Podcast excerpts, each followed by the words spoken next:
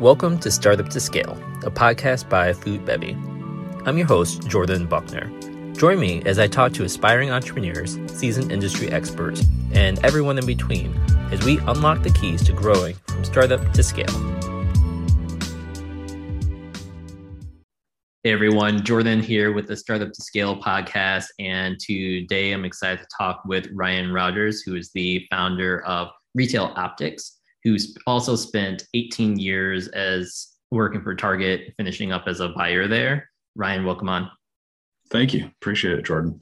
So I gave kind of the quick 10 second overview of who you are, but we'd love for you to just give yourself a little intro in terms of how you're helping brands now and what you've learned from your experience with Target.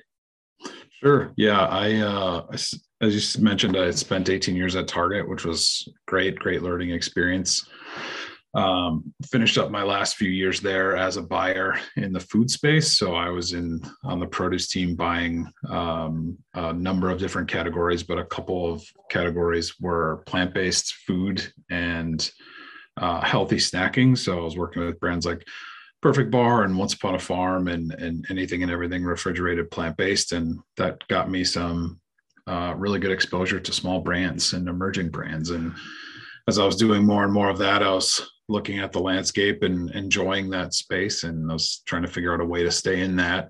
Um, and so that led me last year to a third party sales force that kind of focused on those kind of emerging brands and helping them sell. And then left there a couple months ago and started my own consulting firm to kind of help build brands build and grow through kind of this buyer lens that I have and and can kind of provide them that help and expertise uh, through the unique kind of experiences and, and visions that I've, I've had. So I love that. And I know that um, it's been great because you've been able to get a pretty well-rounded experience and can talk about lots of different topics. And we're going to get into some of that today.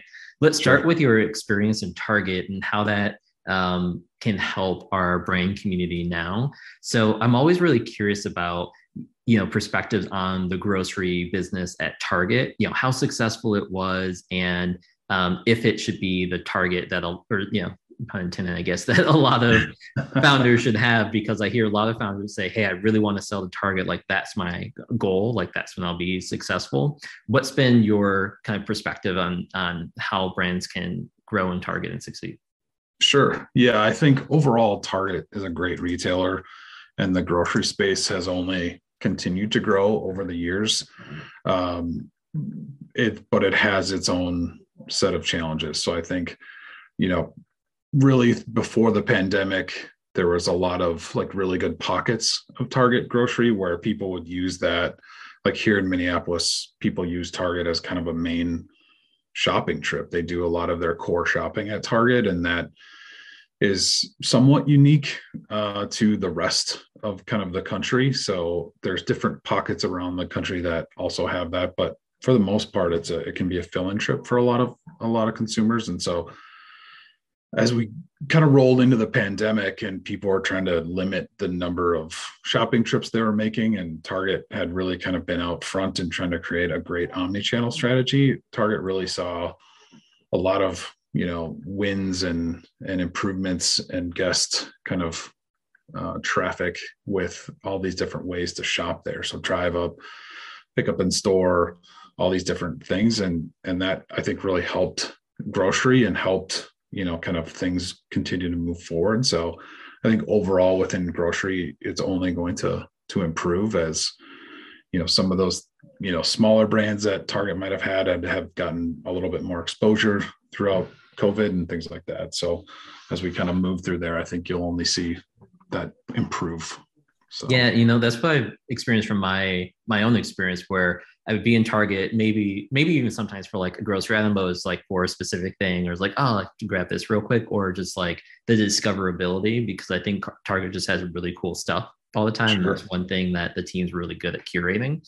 Um, and so, yeah, I was just always curious on on that shoppability. But I think that's one point you mentioned at the end, which is really key of the kind of drive up services and all the other like ways of buying online and this Sure. hybrid approach that really stands out because as you mentioned target was kind of at the forefront of that and it's a big business that a lot of people don't realize and i think i saw a stat recently that 42% of all the um, I think it was like online grocery sales were from the click and collect programs where people are, you know, picking up at the store. Um, what has been your experience with like that being a just really big taken off point, and has that changed like how Target has you know worked with brands?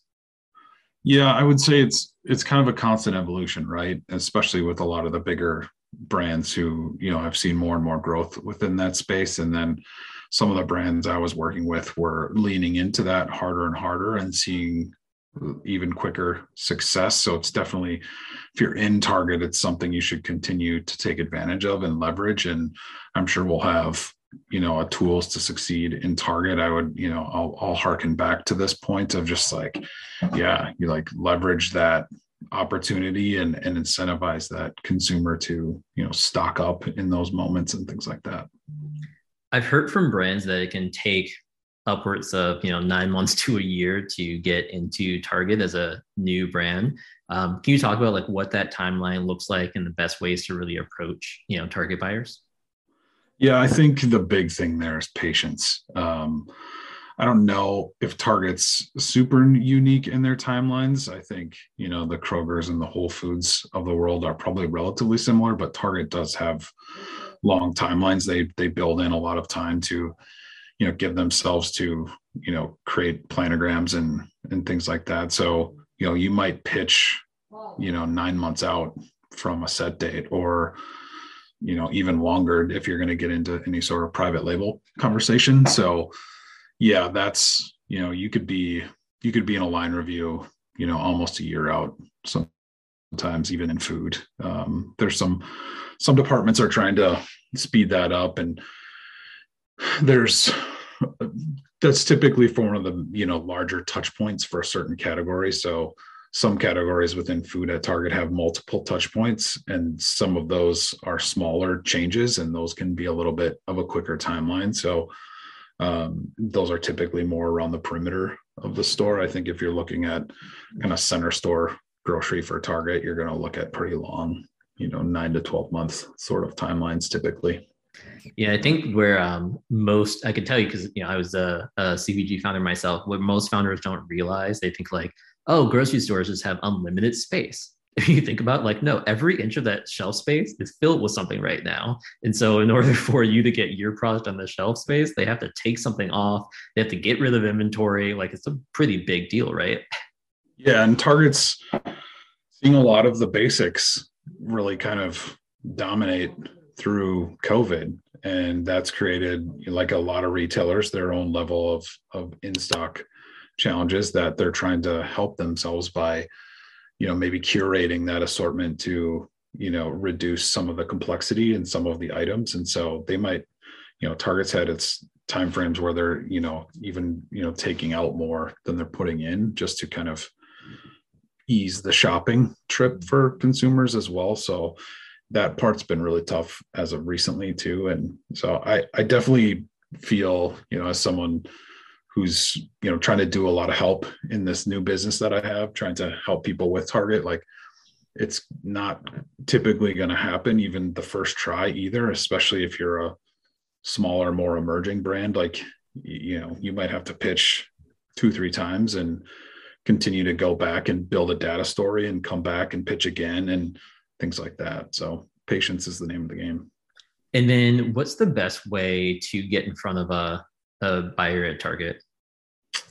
Yeah, good question. Um, it, it's kind of a twofold answer. I think anytime, as I've learned as I've gotten away from Target, uh, you know, buyer relationships are great.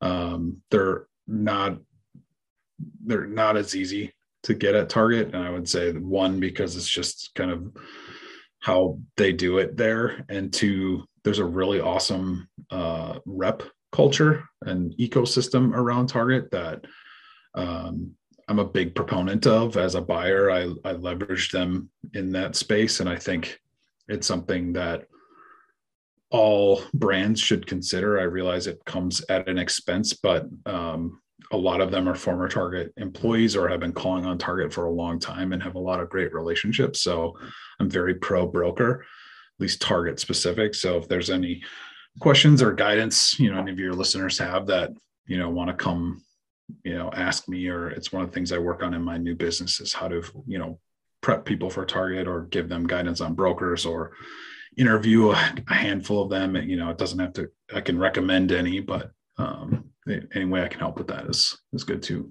Yeah, I think that's really important to know because I'll tell you, like I normally don't recommend brokers for really early stage companies unless their goal is a very specific retailer and sure. the broker specifically works with that retailer, right? Mm-hmm. Like in that case, it's not just like a blind prospecting; it's a very targeted sure. approach um, to getting in. So yeah, and they can help you a lot. They've obviously seen a lot of brands coming in out of Target. I'm sure they they can all share their success story of which brands they, you know, shepherded into Target and had all this great success. Like there's a lot of really talented people at those places that can give you, you know, plenty of brand guidance as they kind of help you over time as a brand get in. So um yeah, it's they're very helpful. So getting on like anything into any retailer um, shelf is really challenging, but the real work begins once you're actually on the shelf. So sure. how can brands really succeed once they get on the shelf at Target?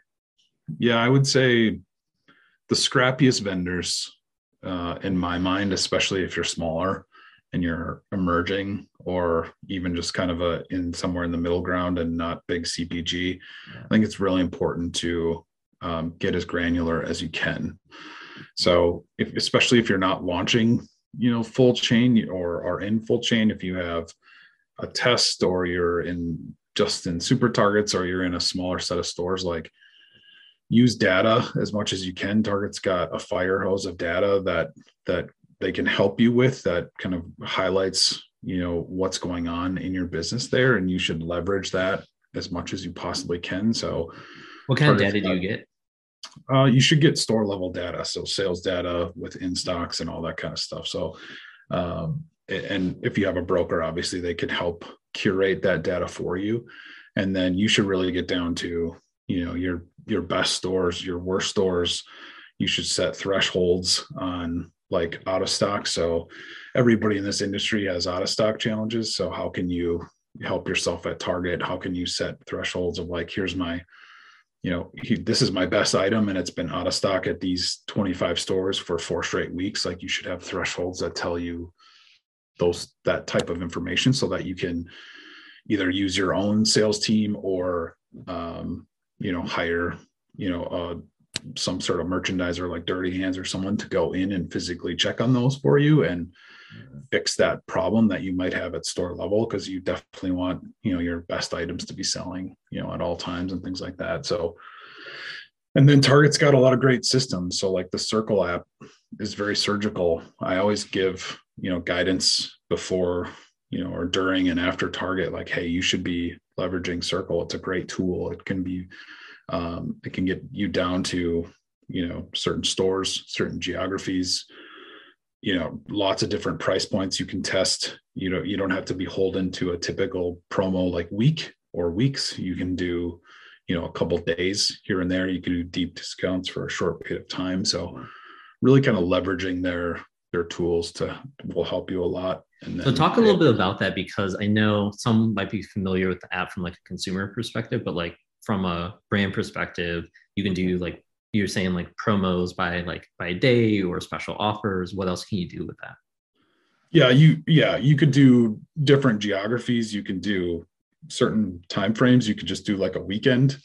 You can you know back to that example of your good stores or your good items at you know some stores that are struggling it's like hey like these are really good target stores we should be selling a lot in. You can pick that certain you know number of stores to like just do a discount in those stores and so like you should leverage you know think creatively on how to you know because you it doesn't always have to come at a large spend. It, you can you can be strategic or tactical in that process in that promo process. It doesn't always have to be massive top line improvements. You can you know to use a produce analogy like squeeze as much out of that orange as you can. You know it doesn't always have to be you know a huge discount across every store that you're in. Like it's a it's a useful tool that you know you can you kind of use at will so. That's definitely really unique and i know most um, a lot of grocers and retailers don't necessarily have that precision so i think that's really really cool.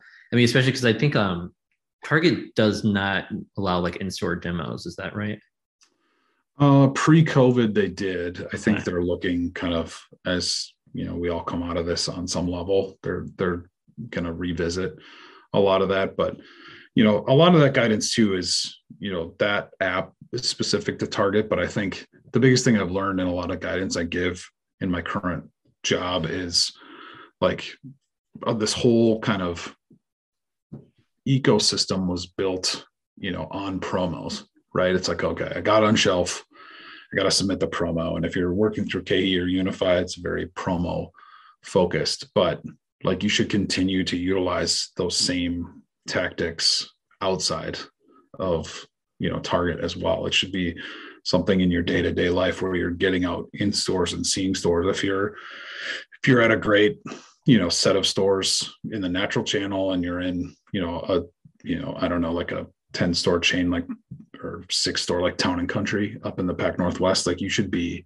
like in those stores and getting eyes on those stores at all times and, and squeezing more out of that as you can you know what i mean yeah and i think that's a really good conversation because i can tell you most founders starting out especially sub a million dollars have this idea that they just need to get their product on the shelf and they'll sell itself Sure. But that almost never happens. And if you do, you're like you're it's lucky, right? It's not like a um, something you can rely on. And so how when you're talking to brands just even generally are you recommending they think about promotions and merchandising and all the strategies of actually selling off the shelf? Because that's where i see a lot of brands running into the most issues.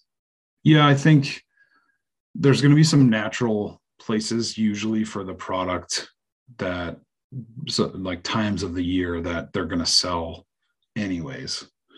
And so to me like i don't know my guidance a lot of times you, you know during and after target was you don't necessarily need to advertise there. You're that's when people are looking for your product most. So bank your margin then. So think when you're thinking about a promo calendar a don't go crazy because you want to don't want to train the guest in these stores to pick up the product on at certain times. And then you know don't over leverage at uh, like a holiday time where your product might sell anyway. So it's very i think it's important to be creative in those calendars. And and then I, I i'm always pro like taking partners. People young brands in this industry are all really good at helping each other on social media and and taking pictures on Instagram with you know someone that they're you know they that makes sense with their product. Like well you should be looking for promotional opportunities with those people you know and things like that and partnering with stores to potentially like help you out maybe you know utilizing secondary space together that you guys could help pay for together and things like that like you know, one really cool promotion i saw. Yeah two um two brands i know in chicago um, they actually did a cross category promotion. So one was a granola brand, one was a gelato brand, and they actually sure. did like a coupon for each other's products through in yeah. in Whole Foods. Um, I got to check in with them to see how that that actually performed, but just like a new way of thinking. We're like, huh, like I maybe wouldn't have gone to the frozen aisle, but now you could like buy the granola. And it's like a good fit to like add as a topping onto the gelato. And so just some really cool ways of thinking about promotions with exactly. small brands that just I remember when you said that. Yeah, for sure. Great. What other um, problems do you see a lot of emerging brands kind of facing as they're growing, as you're talking with them?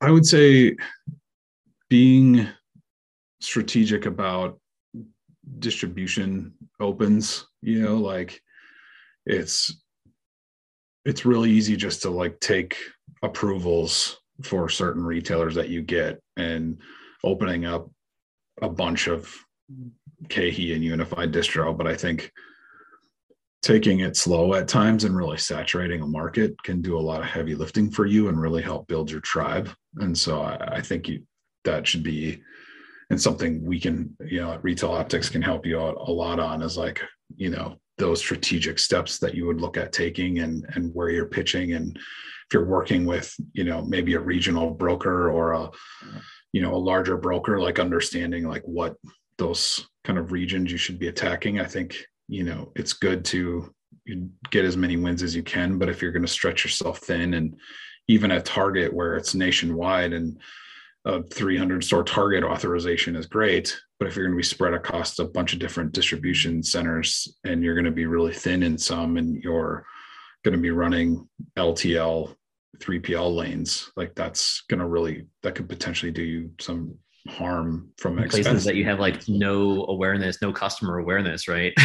Right right. So just kind of being really thoughtful about some of the some of the way that you grow i think is really helpful too. And you know you, you could get lucky and all that but i think you know understanding what you're where you're going is is helpful too.